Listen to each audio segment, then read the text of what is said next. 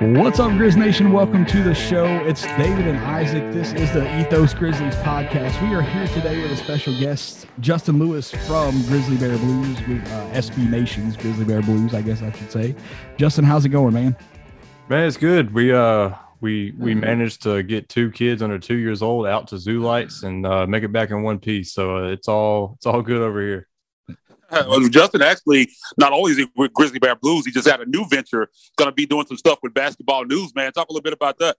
Oh yeah, I wasn't going to bring it up, but uh, I um I talked with Alex Kennedy back in August about an editor position, and I'd never done editing, and uh, they they promote it from within. But then he reached back out to me um, last month, and they kind of created a position for me over there at Basketball News to be an editor in training, but also get to contribute to cover the NBA uh, beyond the Grizzlies and uh, just kind of give me a platform to to have a little bit bigger voice. So um, I'm I'm pumped to be the least talented person over at basketballnews.com. So. Oh, yeah, too too too modest, man. But I've, I've, I've dealt with Alex. I've had Alex on my show, radio show back in the day a couple times, and man, he's a good dude, man. Love talking hoop with him, man. He he knows his stuff, man, and I'm excited. I'm sure that's going to be a, a great opportunity for you. Yeah, I'm excited too. Alex is awesome. So man, we, we had you on and, and I was gonna wait till later, but let's just let's just rip the band-aid off. Justin, if you guys are not aware, Justin is probably the biggest Dillon Brooks hater out of anybody in the Grizzlies fan base. So I, I want to have this discussion. I want to know like where this started and what kind of fuel you have to uh to fuel your hatred. Like what what is it that you have against Dillon Brooks? I guess is what I'm after. So for for me, there there let me just like preface this with there is a version of Dillon Brooks that I am okay with being on the team. And if you go back and you look at the, the Clippers game, the first one of the season, and, and, you look at the way that Dillon played that game and the role that he played in that game, that that's the Dillon that I'll shut up and won't say a word about.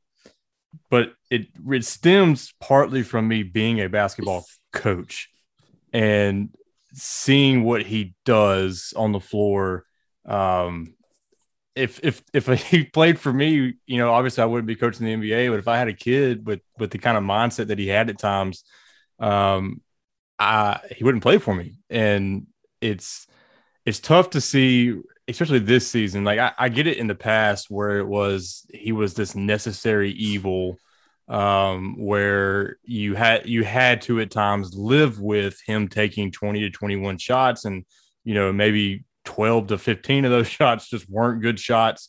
Um, and and it, I, I, don't think it's that way anymore. And I think that's why I've kind of doubled down uh, this season on the way that I feel about him because now you've got Desmond Bane. You don't need 21 to 25 shots from Dillon Brooks that are forced.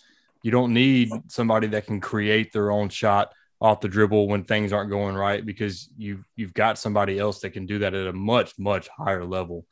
Um, I think that he's a ball stopper on offense. I, I, don't think it's a coincidence that the first game that he uh, went in on quarantine um, three games ago, the Grizzlies tallied their second highest assist total of the season. Um, I, I, don't think he should ever be in the top four of shots in a night when you've got Desmond Bane, Jaren Jackson Jr., and Ja Morant. Um, I, I think that his defense on point guards is vastly overrated. He's not good at point of attack defense. Um, he gets blown by. You just go look at Donovan Mitchell, Damian Lillard, uh, Steph Curry. Those guys aren't aren't his strong suit. Where where I think that Dillon is best at is number one, catch and shoot shooting. Don't give him time to think about it, and don't put the ball on the floor.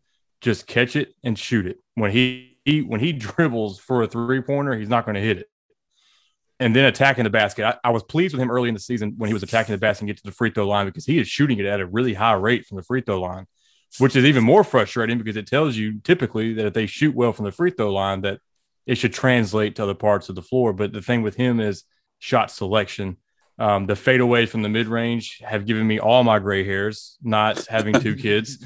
Um, and it's just one of those deals where I, have talked with people within the Grizzlies organization. Um, I, am not going to reveal anything because uh, who it was because it wasn't on record. Um, but it was one of those deals where he can be really good within what they do. He can be great within the offensive system. But the thing is, is when he starts to play well, he begins to force things because he's a legend in his own mind. Um, and I, I get the aspect of the fan base that just loves his energy, that he's the the emotional leader of the team, and he and he brings a different attitude. And and I get and I understand that fully. Um, I just think his strong suit is guarding the guys like Paul George and LeBron James and Luka Doncic, the guys that are about his size that aren't just significantly faster than him, and being physical with them and beating them down and getting in their head and doing those kind of things. Um, and and off ball denial, he's he's good with his energy there, although sometimes he gets back cut pretty easily. Um, he is he is very much trick or treat 2.0. Um, Tony Allen 2.0 with a little bit more offense. And if we're going to be real honest, when it was core four as a Grizzlies fan, I didn't love Tony Allen. And so it just has, I love Dillon even less because there's so much more talent around him that needs more touches. And I think he takes away from what this offense can do. And if, if you want to talk about Alex Kennedy and his mind for basketball, when I, when I mentioned to him that, uh, the Grizzlies should trade Dillon Brooks so that the touches went to De- Desmond Bane and Jaren Jackson Jr. and Ja Morant. He didn't disagree but he's also a, a, Desmond Bane homer, so that might may have played into it some. So there, there's there's the main gist of it. That was long winded, but um, I, I, guess I really haven't had a chance outside of Grizzly Bear Blues to explain uh, my disdain for Dillon Brooks. But there it is. No, that's good, man. You, you got it all out there. I, I can agree with certain points in there. Um, you know, the thing for me like the shot selection, that's something that that I have an issue with. And you know, I, I sent the, the tweet out, I guess it was last week or maybe a couple weeks ago now, about the team was mostly healthy and Dillon was leading the team in shots. And that that's not to me, that's not what the Grizzlies need to be doing if, if they want to win night in and night out. Not because, you know, I'm in the same boat as you, like with a, a grudge against Dillon Brooks, but you have better options. You have guys that are more efficient, and he he fits this system. Like Jenkins is all about, you know, if you got a shot, take it. And so like that, that's good for Dillon Brooks because he's not shy. He's going to take the shots. But I, I think that somebody needs to reel that in to a certain like if he's hot and he's knocking down the shots, there's times where you know he can he can carry the offense but you don't want to see that night in and night out, or, or I don't. But man, I, I don't know that I, I fully agree with the, the, point of attack defense thing. I, I go back to a couple years ago when they were playing uh, Houston at the forum and, and he was guarding James Harden. Harden's not as quick as some of the guys that you mentioned in uh, Mitchell, Lillard, and, and um, Steph, but you know some of the the the best offensive guys in the league he's done a great job on defensively. And i know going back to the most recent warriors game uh you know steph blew up he what like 42 or 44 i don't even remember what he scored but 46. it was over 40 46 yeah. yeah. Um you know he was only two for seven whenever Dillon was guarding him in that game. So you know like the, the majority of those 46 points came when other people were guarding him no, yeah, I, I understand. I think even with Damian Lillard, somebody had tweeted me the stat of the exact numbers of when Dillon um, was was guarding him, but I just don't think long term him guarding those point guards is what's what's best because he can't stay with them. Um, two for seven, he gets seven shots off. That tells me that he was denying him the opportunity to get um, the ball when it was out of his hands. Uh, because like I can't remember what playoff game it was. It might have been the play-in game against the Warriors, where he was just relentlessly denying Steph um, all over the court, and Steph struggled to to even get the ball. And so I think the low shot attempts is something that I'm I, I get and I'm fine with. I just don't buy into Dillon being able to guard like stay in front of them. Now he is physical with them, and he, when he recovers, he'll give them a bump with the body. But if I've got somebody like you know Mitchell, if you see what he did in the playoff series, and it wasn't just to him, he he torched our entire team. Yeah. Um, it's and when usually too, when you blow by somebody on the perimeter, your help defense is going to be there, so they're not going to end up taking a shot, and they're going to they're going to kick it out. Um, and that 46 point 46 point game against Steph I, I'm not really going to point towards Dillon on that one because a lot of that there was a lot of illegal screens that the Warriors got away with that night. um, and it's really tough to to chase somebody through double screens and triple screens and stay with them and do all that. So that's not even a game that I'm like, oh, 46 points. That was on on Dillon Brooks. That's his fault. Um, but I do think it's worth noting that our defense has been just fine the three games that he's been out. Um, I don't know if that's just coincidental or if it's, and I will honestly say that I think our defensive development has nothing to do with Ja being out or Dillon being back. I think it has everything to do with the teams getting used to Steven Adams being on the back end of the defense. Um, I think adding him and having to figure that part out and, and having that new voice back as the anchor, and then Jaren having to take more minutes on as the anchor of the defense as well. And because Jaren hasn't played that many games with this group either because of all of his injuries. So I think that's more the story of the team defense um, than Dillon returning or that 12 game stretch without Ja.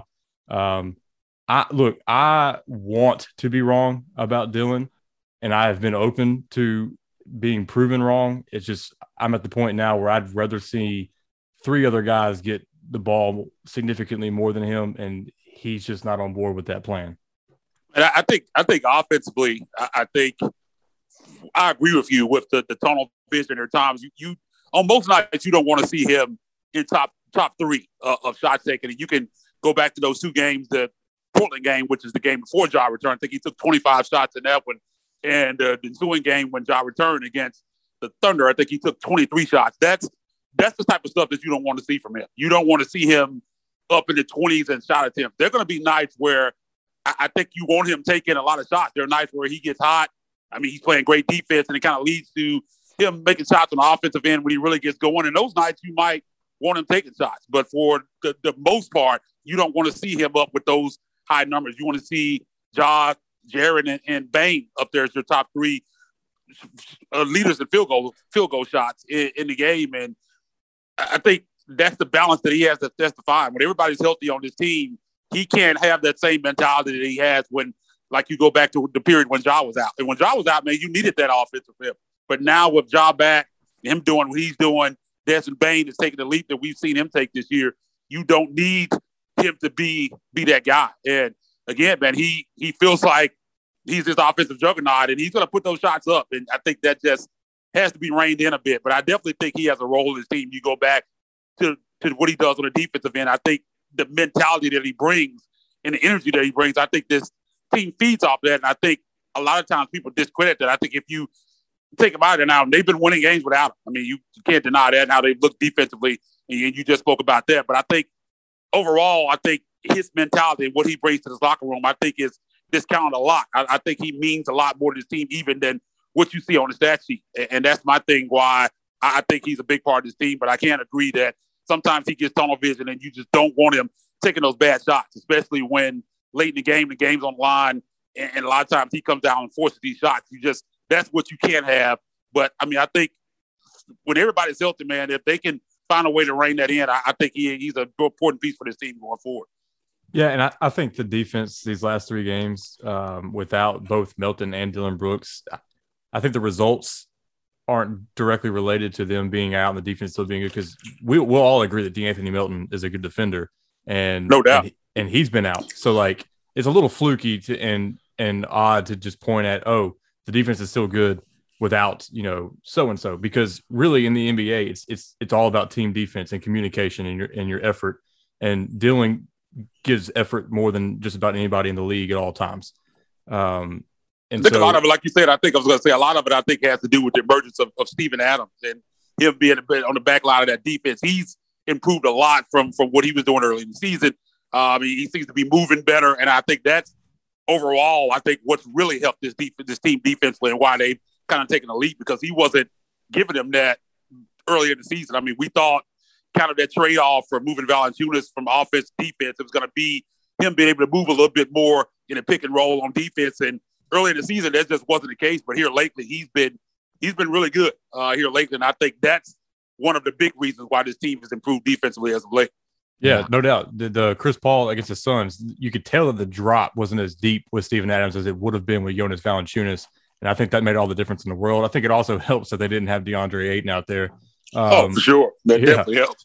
but I, I agree. Adams um, wasn't giving you what you were were hoping for when they started, but he's he's been awesome since, and Jaren's been phenomenal as well on defense. So um, I, I, think the perimeter defense, you know, I mean that Warriors game, all the amount of threes that they hit, like, still struggled. Um, we still got to you know get better there. But I, I just want to point out that Tyus Jones, DeAnthony Melton Dillon Brooks and Kyle Anderson all have very, very tradable contracts. And I don't think that's a coincidence or an accident. Um, I believe that all four of them are candidates to be consolidation pieces, uh, contract wise, including, you know, Jarrett Culver's tradable contract. So who knows um, really what Zach Kleiman is thinking about who is, you know, that important when it comes to the future, whether it's Dillon or DeAnthony. Um, I don't think that Tyus and um, Kyle are as valued as those two, um, especially with the emergence of Desmond Bane as a secondary ball handler. Uh, I think that really eliminates the need for Tyus um, down the road, not necessarily immediately. Um, but you know, it. Who knows what? Obviously, the guys like playing with Dillon. Um, you would see it sometimes last year. Kyle and, and Jonas would have to kind of rein him in when he get in his tunnel vision, like you mentioned. Um, but it seems like you know the guys rock with them. I, I, know that there was one play, an inbound play. I, I want to say it was the OKC game. My question is, let's zoom out a little bit. Is this on Taylor Jenkins?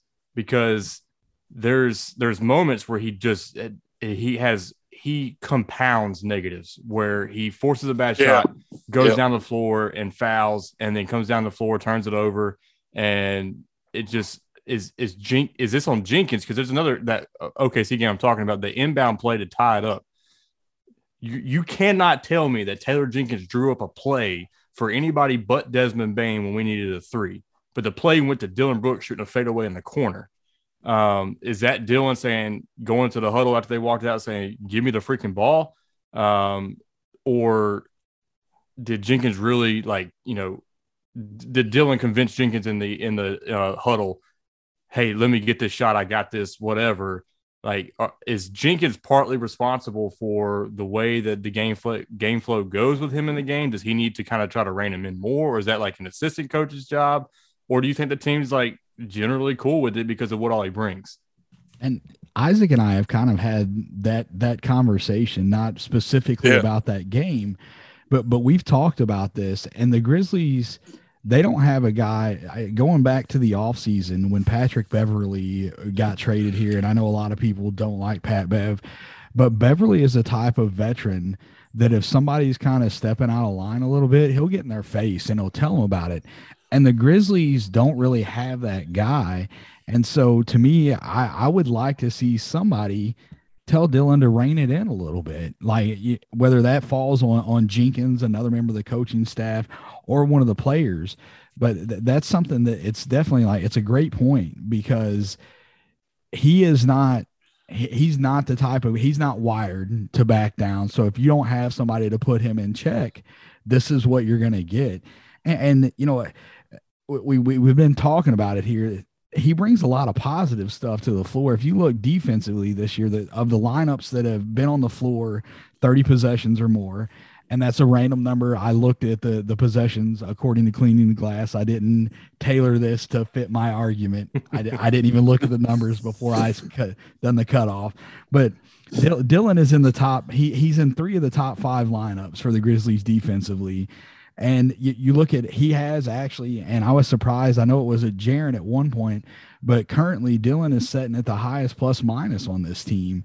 So even with all of the the tunnel vision and the bad shot taking, like even with that stuff, he's still being a positive. We have seen flashes, and you know, if you disagree with this, I definitely want to want to hear where you're at with it. But I think that we've seen growth from Dillon.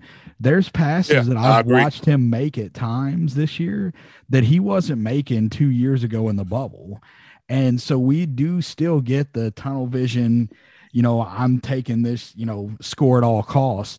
We yeah. still get that Dillon, but I, I, think that you're seeing growth, and, and I think that a lot of that growth comes from Jenkins and the staff.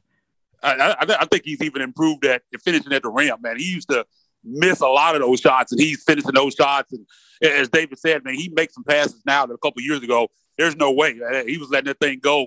Uh, he, he wouldn't wouldn't pass, make those passes that he's making. So he's definitely improved. I mean, we see games like the two that I just mentioned, that Portland game and that game against OKC, where he can still kind of go back to and revert back to some of the, the bad habits that he has. But I, I think he's improved in a lot of areas. I think he and he talked about this about the, the year after the bubble, how he looked back on his performance and he didn't like what he saw on film, and and, he, and you could see some growth from him coming back uh, even into last year, and I think even more this year. I mean, there's still some issues that I think when everybody's healthy, he has to to find a way to, to kind of fit into the role that he should be in more and, and stop taking so many shots. But I think think we've seen growth from him. But every now and then he can revert back to some of the some of the bad Dillon uh, that we've seen. You just and, and you're to get that with the type of player he is, his mentality. I mean, he's offensive mind and thinks he wants to put up shots. I mean, you're going to see that sometimes, but you just can't can't have the 23, 24, 25 shots and you're looking up. Ja has 12 shots, Jaren has 11 shots. You just can't have that. Yeah, so I, will say this: there, especially early in the season, there was a, uh, a noticeable willingness by Dillon Brooks to pass the ball more often than normal. Um, and a lot of that it seemed like to be on his drives. Um, he would drive and dish it to Steven Adams, or he'd drive and kick. Where normally when he was driving, that's when he was like, "I'm putting this up at all costs." Um, so I and it, looking at the stats, he his assist percentage is a career high this year. Uh, percentage of of the possessions that he has that he ends it with an assist is at like 15 percent, which is four percent higher than last year and five percent higher than his career average. Um, so there's there's obviously that, and his turnover percentage is the lowest that it's ever been, while his usage percentage is up. Um, so there is obviously an, an, improvement there, and I can I can agree that there's been improvement um, since about March of last year, um, the calendar year, and um, it's just it felt like it was really forced early because he he knew it and the coaching staff knew it. And then as the season kind of went on and he was kind of getting into the groove of the game again, he began to revert and go back to to old Dillon Brooks where we were getting one or two rebounds and one or two assists and 20 plus shots. I remember one game uh Jaren had was like eight for nine in the first half and he came out and got two shots in the second half while Dillon went two for 12 and that's the kind of stuff that y'all y'all have mentioned that y'all you know and i saw david your tweet the day that it happened. And and really that's when i was just like wait a second. You know i'm i'm not alone in all this. Um I, am not crazy in in thinking some of the things i think. I may be um on the extreme end of it um but I, i'm not crazy for thinking some of the things i think. And then actually uh, we had a team christmas party and one of the assistant coaches husbands was like telling me he feels the same exact way. And I was just like, I walked out of there, I looked at my wife, I was like, I'm not alone. Like I'm not, I'm not fighting this battle by myself. um, but and and then what's crazy is like I cover the Grizzlies and uh, I work for a website that covers the Grizzlies and I do a podcast that covers the Grizzlies and like we we know this team is active and reading what, what all we talk about and I don't think they probably listen to podcasts but they read it and they see the stuff on Twitter and I understand that I have somewhat of a brand of being the Dillon Brooks hater um, but I don't necessarily want to be that. What I want is for me to come out on Twitter one day and be like, "Hey, look, everything I said about Dillon's wrong. Uh, he is so important to this team." Um, but that that comes with him fitting into the role that is best for this team, um, and we've seen it in in spurts, and we've seen bad Dillon in spurts. And like I said, last year is one of those deals where like I'm talking with Parker Fleming, he's he's basically getting on to me and saying, "Hey, man, you're you're talking way too much negative about Dillon. talk about something else. And it was one of those deals I just had to accept it and be like, all right, this is just what we're going to get. This is what it's going to be. But like, I'm at the point now where I feel like we don't have to accept it anymore because we have the talent on this team to not put up with that. Um, I, you know, I, when he gets hot, like I, would rather see Desmond Bane get cooking in the first quarter like he does. Um, I, I don't like ending a first quarter and, and Desmond Bane's taking one or two shots. I don't like ending the first quarter and Jaren Jackson Jr doesn't have a touch. Um, I, would rather see Dillon either come off the bench or now when they stagger minutes, stagger um, Bane and Jaren away from Dillon and let those two cook with the bench. Just I, I just don't want him to take away from what the best things are for this team. And I, I know y'all agree with, with that as well. Um, y'all just aren't uh, y'all y'all are just fans of him, while um, I am not. Well, I want to I want to kind of piggyback on, on something that you said. You're talking about other guys getting shots, and, and specifically Jaren Jackson Jr. I personally still think Taylor Jenkins and staff. I, I don't think they do a fantastic job of getting him looks, getting him touches. Especially there, there are a lot of games where he has mismatches where there's no way the guy that's guarding him can, can guard him. And there, we see it at times. They've been a little bit better as of late, but I still don't think they exploit mismatches with Jaren enough. I don't think they run enough for Jaren. I think a lot of stuff he gets is probably out broken plays. They don't actually run the play for him. How much of that do you think is on the coaching staff versus how much is it on Jaren himself? Yeah, so I, I actually had a I, I came up with an idea about a piece um, fitting Ja and Jaren together because that ultimately that has to be what works. Uh, those two have to be able to coexist at a high level for this to ever work. No matter if it's Dillon Brooks, Desmond Bane, De'Anthony Melton, any any supporting cast doesn't matter if these two don't fit. And and so far through their careers, they don't work together on the floor. Yeah, outside of the bubble, that's that's about the only time where they've really both played at a high level together. I mean that, and we and me and David have talked about that a lot this year. We still haven't seen it, even this year in the times that they played, they haven't been great together. No, and I, I think a lot of this is some coaching staff stuff. Um, but the other part of it is when Jaren doesn't have it going from outside, he when Ja was was out injured, Jaren's success was attacking the basket, attacking the basket, attacking the basket. Well, what what is Ja's success? Attacking the basket. Like they occupy the same spaces needed to be successful at a high level. And then if you look at spot up numbers and, and attempts on the floor, when Ja and Jaren on the floor together, Jaren just turns into this floater around the perimeter waiting to yeah. jack up a three. And like that's that's just not it. What has to happen is that Taylor Jenkins and the staff, like you guys are saying, they need to start scheming some stuff to get Jaren some touches early in a game and then stagger the minutes because ultimately one of those two guys need to be on the floor at all times, anyways. So when you get Jaren off out of the game, you let John Dillon run together and then bring Desmond Bane and, and Jaren Jackson back in to work with the bench unit and let those two guys be the featured guys that get going. And then if Jaren's got it going that game and Ja's got it going that game when it comes closing time, we're in we're in good shape. But if Jaren's out there trying to feel his way into the game the whole game because he's not getting the touches, the Grizzlies are not going to be the ultimate version of what they could be. You know, I, I feel like sometimes, and this happened multiple times last night. He, you know, Isaac mentioned him getting a mismatch. They they don't get him the ball. He yeah. had Stanley Johnson was was guarding him quite a quite a, a, a ton actually last night, and he had nothing for him. Jaren, they got Jaren the ball in the post three times when Stanley Johnson was on him. Jaren scored twice, and he just barely missed from scoring the third time, and they just kind of stayed away from it. And, and I don't. I don't know where that comes from. I, I, know that, you know, back to the basket basketball is not exactly, you know, top of what what you want to be doing right now. But when you have a mismatch like that down there, Jaren, uh, he he's shown more than once that he has the ability and, and the skills to play back to the basket and be effective at it. And there were times when when the three wasn't going, where his inside game, you know, in this stretch without Ja, was really strong, and he was still able to get over twenty, even though he wasn't making any threes. So, I we don't really know like where, where that's coming from if it's the players themselves or it's the coaching staff but but that's something for me that i would like to see change you know when, when he gets a smaller guy if he gets a switch to malik monk in the post or you know insert whatever guard when he comes up to set that screen get him the ball in the post and let him go to work. And I'm not of the mindset that, oh, he's a seven footer. He needs to play in the paint. No, he, he can shoot the ball from three just fine. But, you know, you, you have to adjust to the game as it comes to you. And I feel like that's one of the, one of the areas where they're not great. Yeah. yeah look, you, at, look at the oh, Phoenix game. Cam Johnson was the one, the primary defender on, on Jaren Jackson yeah. Jr. And you, you think Cam Johnson can guard Jaren Jackson Jr.? We'll say it all game. Yeah, absolutely yeah. not. He took 11 shots. That's that's just uh, that's got to be. I, I, don't get it. I don't understand.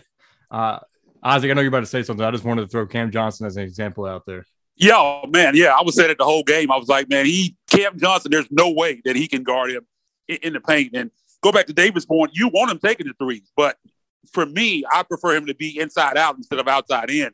And you'll see at times, you'll see a couple design plays. Uh, like last night, he went at Stanley Johnson, got two scores, and then they'll kind of go away from it. I'm like, stay with what works. I mean, I, I remember the last time they played the Lakers, he was just killing Carmelo Anthony, uh, just going straight at him, a couple baskets, and then they stopped going to it. He started back floating around the perimeter and shooting threes. And now that Ja's back, you kind of see that even more that he is just floating out there, just kind of standing around and wait for, for somebody to give him a perimeter look and not going inside. And as you say, Ja is the person that dominates in the paint, the player that dominates in the paint. So that kind of get they kind of get in the way of each other, but they got to find a way to kind of mix it up uh, because I think Jaren is too important to what this team is going to be going forward, man. You got to find a way to to have those guys coexist together. And for the most part, we just haven't haven't seen them play really well together. And and I, and I think there's a way for it to make it work because Jaren is too talented not to. I mean, we've seen what he can do on these mismatches in the paint, even going back to his rookie year. He can play with his back back to the basket. I know that's not modern basketball and not what teams want to do right now, man. But you stick with what works. But if you have a guy that can can do that plus hit threes, I mean, that makes him even even more dangerous. And I love to see when he goes inside and those paint touches. And I just don't think we see it enough. Yeah, I, I don't want to see Jaren be relegated to being Chris Bosh in Miami. I, I want no, to see. No. I want to see. Yeah, I want to see. He has Jaren, more ability than that. Right. Right. Exactly. I want to see Jaren attack the basket like Giannis Antetokounmpo does. Mm-hmm. And if if you look at what the the Bucks have built, there's one guy where his strength is the paint, and that's Giannis. Now we've got two guys whose strength is scoring at the basket. So they and then you got Steven Adams who, uh, I mean, he, he rebounds and sets screens. Um, so I mean, ultimately, the contending version of this team is not going to have somebody at the five that can't do anything besides set screens and rebound. Like your goal is for that to be Jaren, but you've got to figure it out before you get to that point of how these two are going to be able to work together in a game plan and how they can share that space on the floor and make it work at a high level. Yep, absolutely, man. I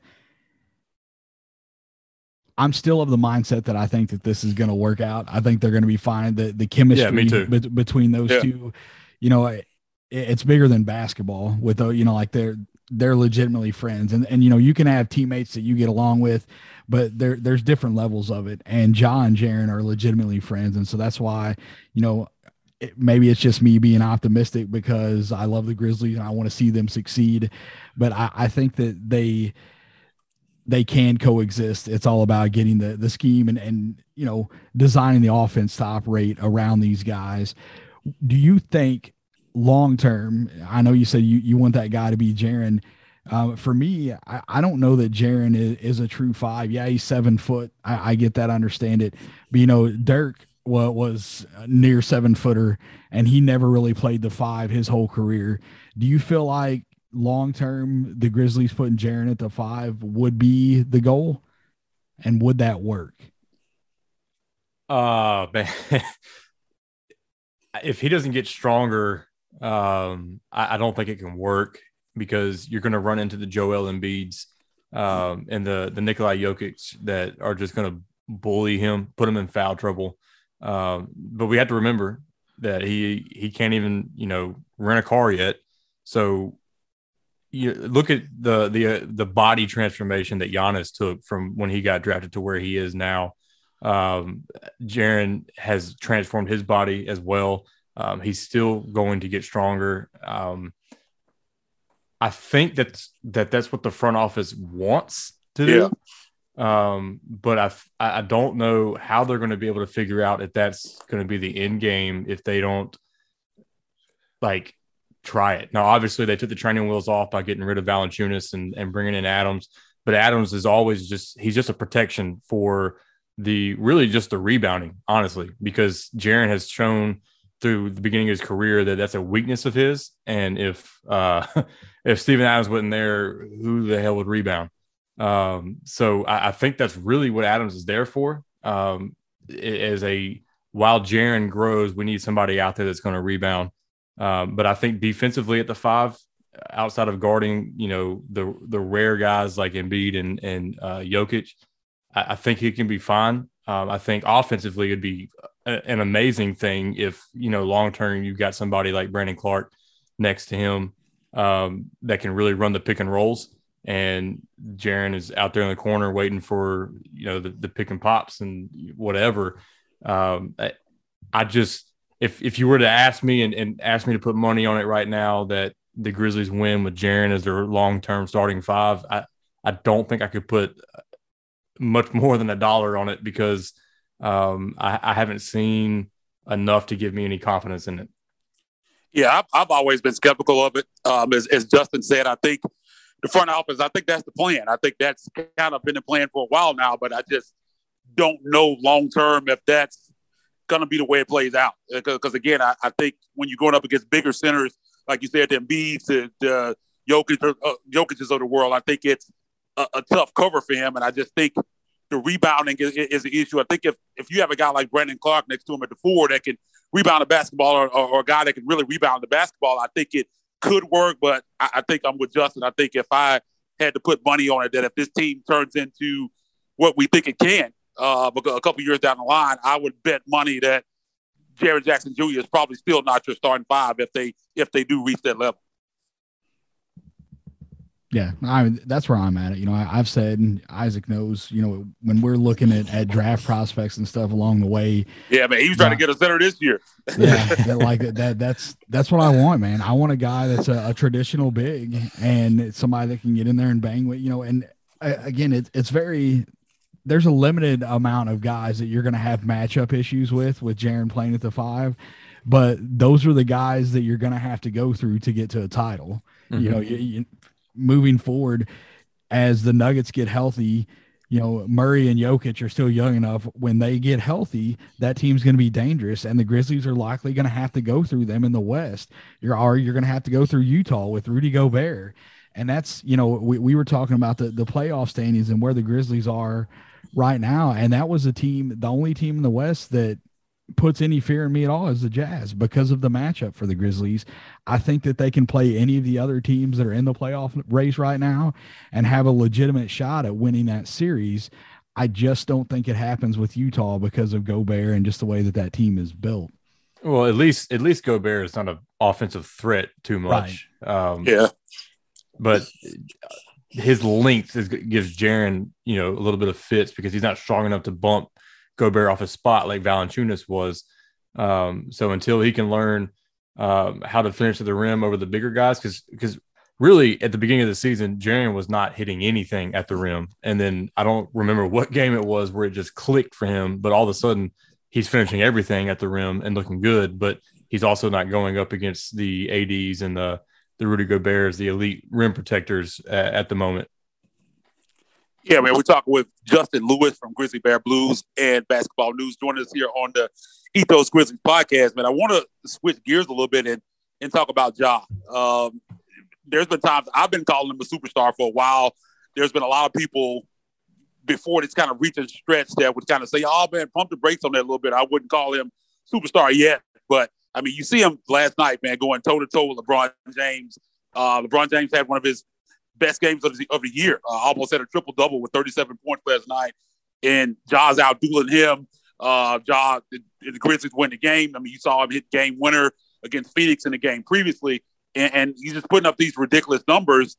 And I think now, I think all that talk is over. I think you can call Ja Morant a bona fide superstar, even what you see him doing off the off the court with the Nike commercial. I mean, he's resonating outside of Memphis, something that we haven't had. I mean, we've had the core four and guys that we really appreciated here. And people outside of Memphis appreciate him, but with Ja, it, it's a little bit different. Uh, can I talk about your thoughts on Ja? Is he a superstar, and what's the ceiling? I mean, we're seeing this already. We're in year three, man. Where is does, is there another level he can get to? What are kind of your thoughts on on Ja Morant and where we are with him right now?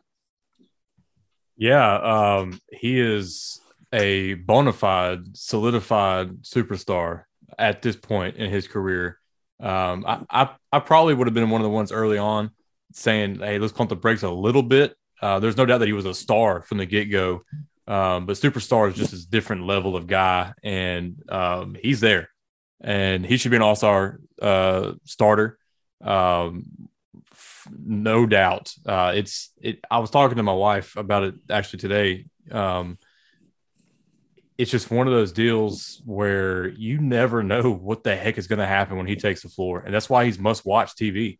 Um, like everybody talks about these league pass alerts and you know these teams that you should be watching. Ja Morant is league pass alert every time he touches the ball because he just does stuff where you're just left like, how did he do that? Like this isn't even possible. Like the three pointer that he made at uh, at the buzzer, like in a third quarter. And then he's doing the gritty down the floor. gritty, yeah. And it's just like you. It, it's just one thing after another with him, and um, the the the the killer in him. Like he's sitting there, his arm is dangling at his side, and he's out there staying in the game, and then even had the balls to shoot a three when his arm he couldn't even feel his arm at that point. Um, it's just he is already the best player to ever suit up for the Memphis Grizzlies. And some people don't like that at all because they're so no. They'll go back to Conley and like it's disrespectful to Conley. Man, it it just is what it is. Conley was fantastic, and what he meant to this franchise and, and the city will never be understated. But I mean, you could see. I mean, and and this is no disrespect to Mike. I, I love Mike and what he contributed, but you could see from year one that this was going to be different. I mean, he's just a different level of player. I mean, you never you we never saw from Mike Conley what we saw from Ja Morant last night. I mean, it's just a different level of basketball player, and this is he's the best player to put on the Grizzlies uniform, and he's in year three, and you can say that legit right now. There, there's no question about it. Yeah, and there shouldn't be a debate because it's it's not disparaging what Conley not and Gasol and Z-Bo did. It's it's it's just pure basketball talent. And if you think that any of them had more basketball talent than Ja Morant, then you're in denial. Plain and simple. I was talking. My my son was at the game with me last night, and we were talking about it on the way back. And and I, am saying this, I don't want to sound like too dramatic, but I was telling him, I'm like, this this game is like a signature game for Ja Morant. When when you're going, you know, in, in, in 10 years from now, when they're telling the story about Ja Morant, wherever his career goes, I feel like this game from last night is going to be in there because it was, you know, a, a young and up and coming superstar against the old guard and he outdueled him. And, and that's something like I, I, don't think a lot of fans in Memphis are taking the time to appreciate the level of talent that he is. And that's, you know, obviously there are some, you know, like if you are one that's taking the time to appreciate it, good for you. And, and I'm not, you know, intentionally trying to point anybody specifically out, but I, don't think a lot of people realize just how good he is and, and what he's doing for the, you know, the franchise and the city because – I, I can't tell you when when I would travel and, and go to different arenas to watch basketball games, I don't know that I ever saw a Grizzlies jersey unless they were playing the Grizzlies. I, have been to New Orleans a few times now, and I've been to games when they were not playing the Grizzlies, and there'd be kids in there, like in the freaking Smoothie King Arena, and they had Ja Morant jerseys on, and he wasn't even there playing. So it, it's just far and away above anybody that played for them while they were, you know, like during the core four era. Yeah, I mean, I, and I tweet this out all the time, and I try to tell Grizzly fans, man, don't take this for don't take this advantage of this, man, or take this for granted. I mean, I mean, these this is something special that we're getting to witness right now, and it's something that we've never never had before. So definitely don't take it for granted. And again, I mean, I think just like David just said, I mean, you see people around the country, I, and I think that's one of the reasons why I'm not even worried about as far as him being an all star, I think he has a chance to be voted in as an all star starter. I think because people outside of Memphis know Ja Morant, and that's just something that this Grizzlies team has never had. I mean, we've had really good players on this team, but excuse me, I'm losing my voice here. Um, I think he's a perfect fit for the city. I mean, just the the swagger that he has, the, the way that he plays the game. He's fearless, and he wants to take those big shots in big moments. I mean, we were in the presser the other night, and I, I mean, I can't even remember what the exact quote was, but he basically said they need a, a score, need to play, and he went out and made a play, and it's just simple as that. And I love that attitude and the swagger that he plays the game with because that's what you want in superstar players. You want them to have that mentality to say, "I want the basketball. We're down one. There's ten seconds left. Give me the basketball. I'm going to go get us a bucket." And he, you can see that from day one uh, for, of his rookie year that he had that mentality, and I think he's even more confident in himself in his game now. And I think his teammates feed off of that. And it, it's just tremendous, man. It's fantastic to be able to to watch his maturation process in real time. I, I'm just enjoying it, man. And I think there's going to be many more moments like last night and the game went against Phoenix. I think this is just beginning. I don't think this is something that that that's going to slow down anything. I think it's only going to get greater. I think he's a shoe in to be an All Star this year. And, and, man, we're lucky those ping pong balls fell to, to number two because I think ball number one, man, we'd be dealing with what they're dealing with down in New Orleans right now, and and I think we're we're definitely better for it, not not having that happen. You know, I'd I'd like to believe that Zach Kleiman is smart enough that I think he still would have taken Ja at number one. Um, but talking about ping pong balls, I was actually going to bring this up. Think about um, in in Jaren's draft if Dallas wouldn't have done what you know they did, and and uh, the Hawks decided they were going to go with Trae Young at three. Man, and think about that all the time. And, and the Grizzlies, the Grizzlies go Luka at yeah. four. We don't go into a rebuild at that point. We're we're yeah. trying to contend still with Mark and Mike, and where we would be right now, we would look at we honestly we'd be looking like Dallas, just Luka yeah. and nothing else. Um, but the way that the basketball gods have smiled on us with the ping pong balls and um, just Zach Kleiman and and that whole front office and their their ability to identify talent and guys like De'Anthony Melton and and look, look Grayson Allen is balling out from Milwaukee, and you know he had his role here last year. Um, we are blessed, and people do not understand, like you said, how lucky we are as Memphis fans to not be Sacramento, to not be New Orleans, to to be in a situation where our rebuild is so accelerated that we're we're talking about a potential he he could legitimately and probably should make an All NBA team this year. Um, and we get to have this guy because he's going to sign on the dot this max contract that he's going to yeah. get. So break, you know, the break truck is coming, but they're they, they're going to back it up, man. He's he's going to resign. He's going to be here. 200, 200 and a lot is going to be uh, on the table for Ja Morant, man. But uh, man, sign him up, pay him, man, because I mean it's special. Uh, uh, again, what what he's able to do out there, and and again, man, if and not only, uh, like I said, what he does on the floor, it's just him in this community and the way he fits is like a glove, man. It's just perfect. And yep. and you think about you think about these situations. You kind of said this a second ago, how in real time you think back uh, at these situations, you're upset about them, and you look back and like, what would have happened if they had taken Luka, and, and, we wouldn't be where we are right now. Uh, just different situations. If things go a different way, you kind of look back and like, man, we were lucky that things didn't go this way. So uh, again, man, it, it's special to have Ja Morant in the Grizzlies uniform. I mean, the Nike commercial and uh, says who would. I mean, it's just so so perfect for this franchise and for this city, man. I, I don't think they could have found a better fit. No, I agree. So, man, I, think we're going to wrap it up. We we've ran pretty long here. It's good though. It's, it's been great conversation. Yeah, man, great conversation for sure. Justin, I, I, we appreciate you taking the time out of your day to come on with us. I'm sure that we'll have you back on again if you're willing to come on. That, of course.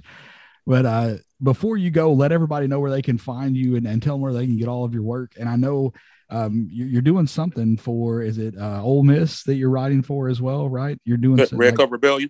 Yeah. Yeah. So I'm at SB Nation. Um, has, you know, they cover every team. And so I, I got lucky enough to get on and, and with Red Cup Rebellion, a, a, a, blog site that I was reading before SB Nation existed uh, when I was in, in college. So I, I've been fortunate. They, they actually brought me on to be their basketball expert, quote unquote. Um, I don't know that I'm that, but they a lot of their guys are basketball focused over or football focused over there. So they brought somebody in with some basketball background. So I'm I'm doing that there, and then you can find me at, at SBN Grizzlies, uh, which is Grizzly Bear Blues on the SB Nation site. Um, I'm on Twitter at J underscore Timberfake underscore. Um, and there is definitely a story behind that, but I'll do that next time uh, you guys have me on. Um, and I'm making my look, debut. Look forward to that. yeah. Um, my debut piece for um, basketballnews.com should be coming out in a couple weeks. Um, we'll be looking at the four players in the NBA that are going to be X factors in determining uh, the NBA title this year. And uh, I'll give you a sneak peek. To me, one of the most important players in this in the league is Mikal Bridges for Phoenix. So um, excited Ooh, to get to, to look at the NBA as a whole. Yeah, man, stuff. definitely be on. A, I was gonna say, definitely be on the lookout for that, man. I'll be interested to, to read that one. And, and Mikal Bridges is definitely, I think, uh, huge linchpin for for that Phoenix team and, and, what they're able to do. I think if he steps up and and and plays to the, the ability that I think he can, I think that takes that and elevates that Phoenix team to a different level, man. But we definitely appreciate you jumping on here with us, man, and uh, we appreciate what you guys do over at GBB um, Joe Mullinax and, and Parker and all you guys over there do a fantastic job, and I, I enjoy reading your stuff. Yeah, I, I, appreciate you guys having me on, David. You've been uh, very kind to me, Isaac. I know we've had our back and forth on Twitter, and I think they've all been about Dillon Brooks, anyways. Um, So uh, you guys, you guys do some good work. Y'all are they're great follows on Twitter as well. Great to be in the the Grizzlies community with y'all. So uh, I definitely hope to be back on, and uh, I'll have to get you guys on with me and Ben Hogan over at the Three and D podcast one day. Sure. Oh, man. for sure, Anytime, man. Anytime.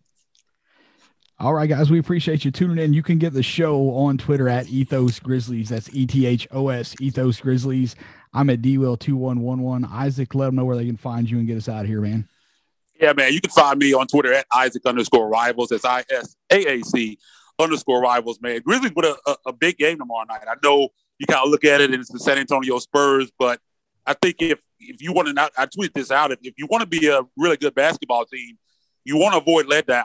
And they, they have a tough week next week, and you're coming off two big victories. You got the victory at Phoenix and, of course, against the Lakers last night. And you don't want that letdown. This is a important game. I think you finished the month at 12 and 4 of December. If you win this one, man, get a victory on the home floor because you got five and seven to start next week, and that's going to be a, a, tough run, man. So they need to come out and take care of business. I don't know if Dejounte Murray going to be back. He was helping safety protocols, so we'll see what happens with that. But looking forward to that game, and we'll be back sometime this weekend with a post game. I want to thank everybody for tuning in to Ethos Grizzlies podcast, and until next time, we go.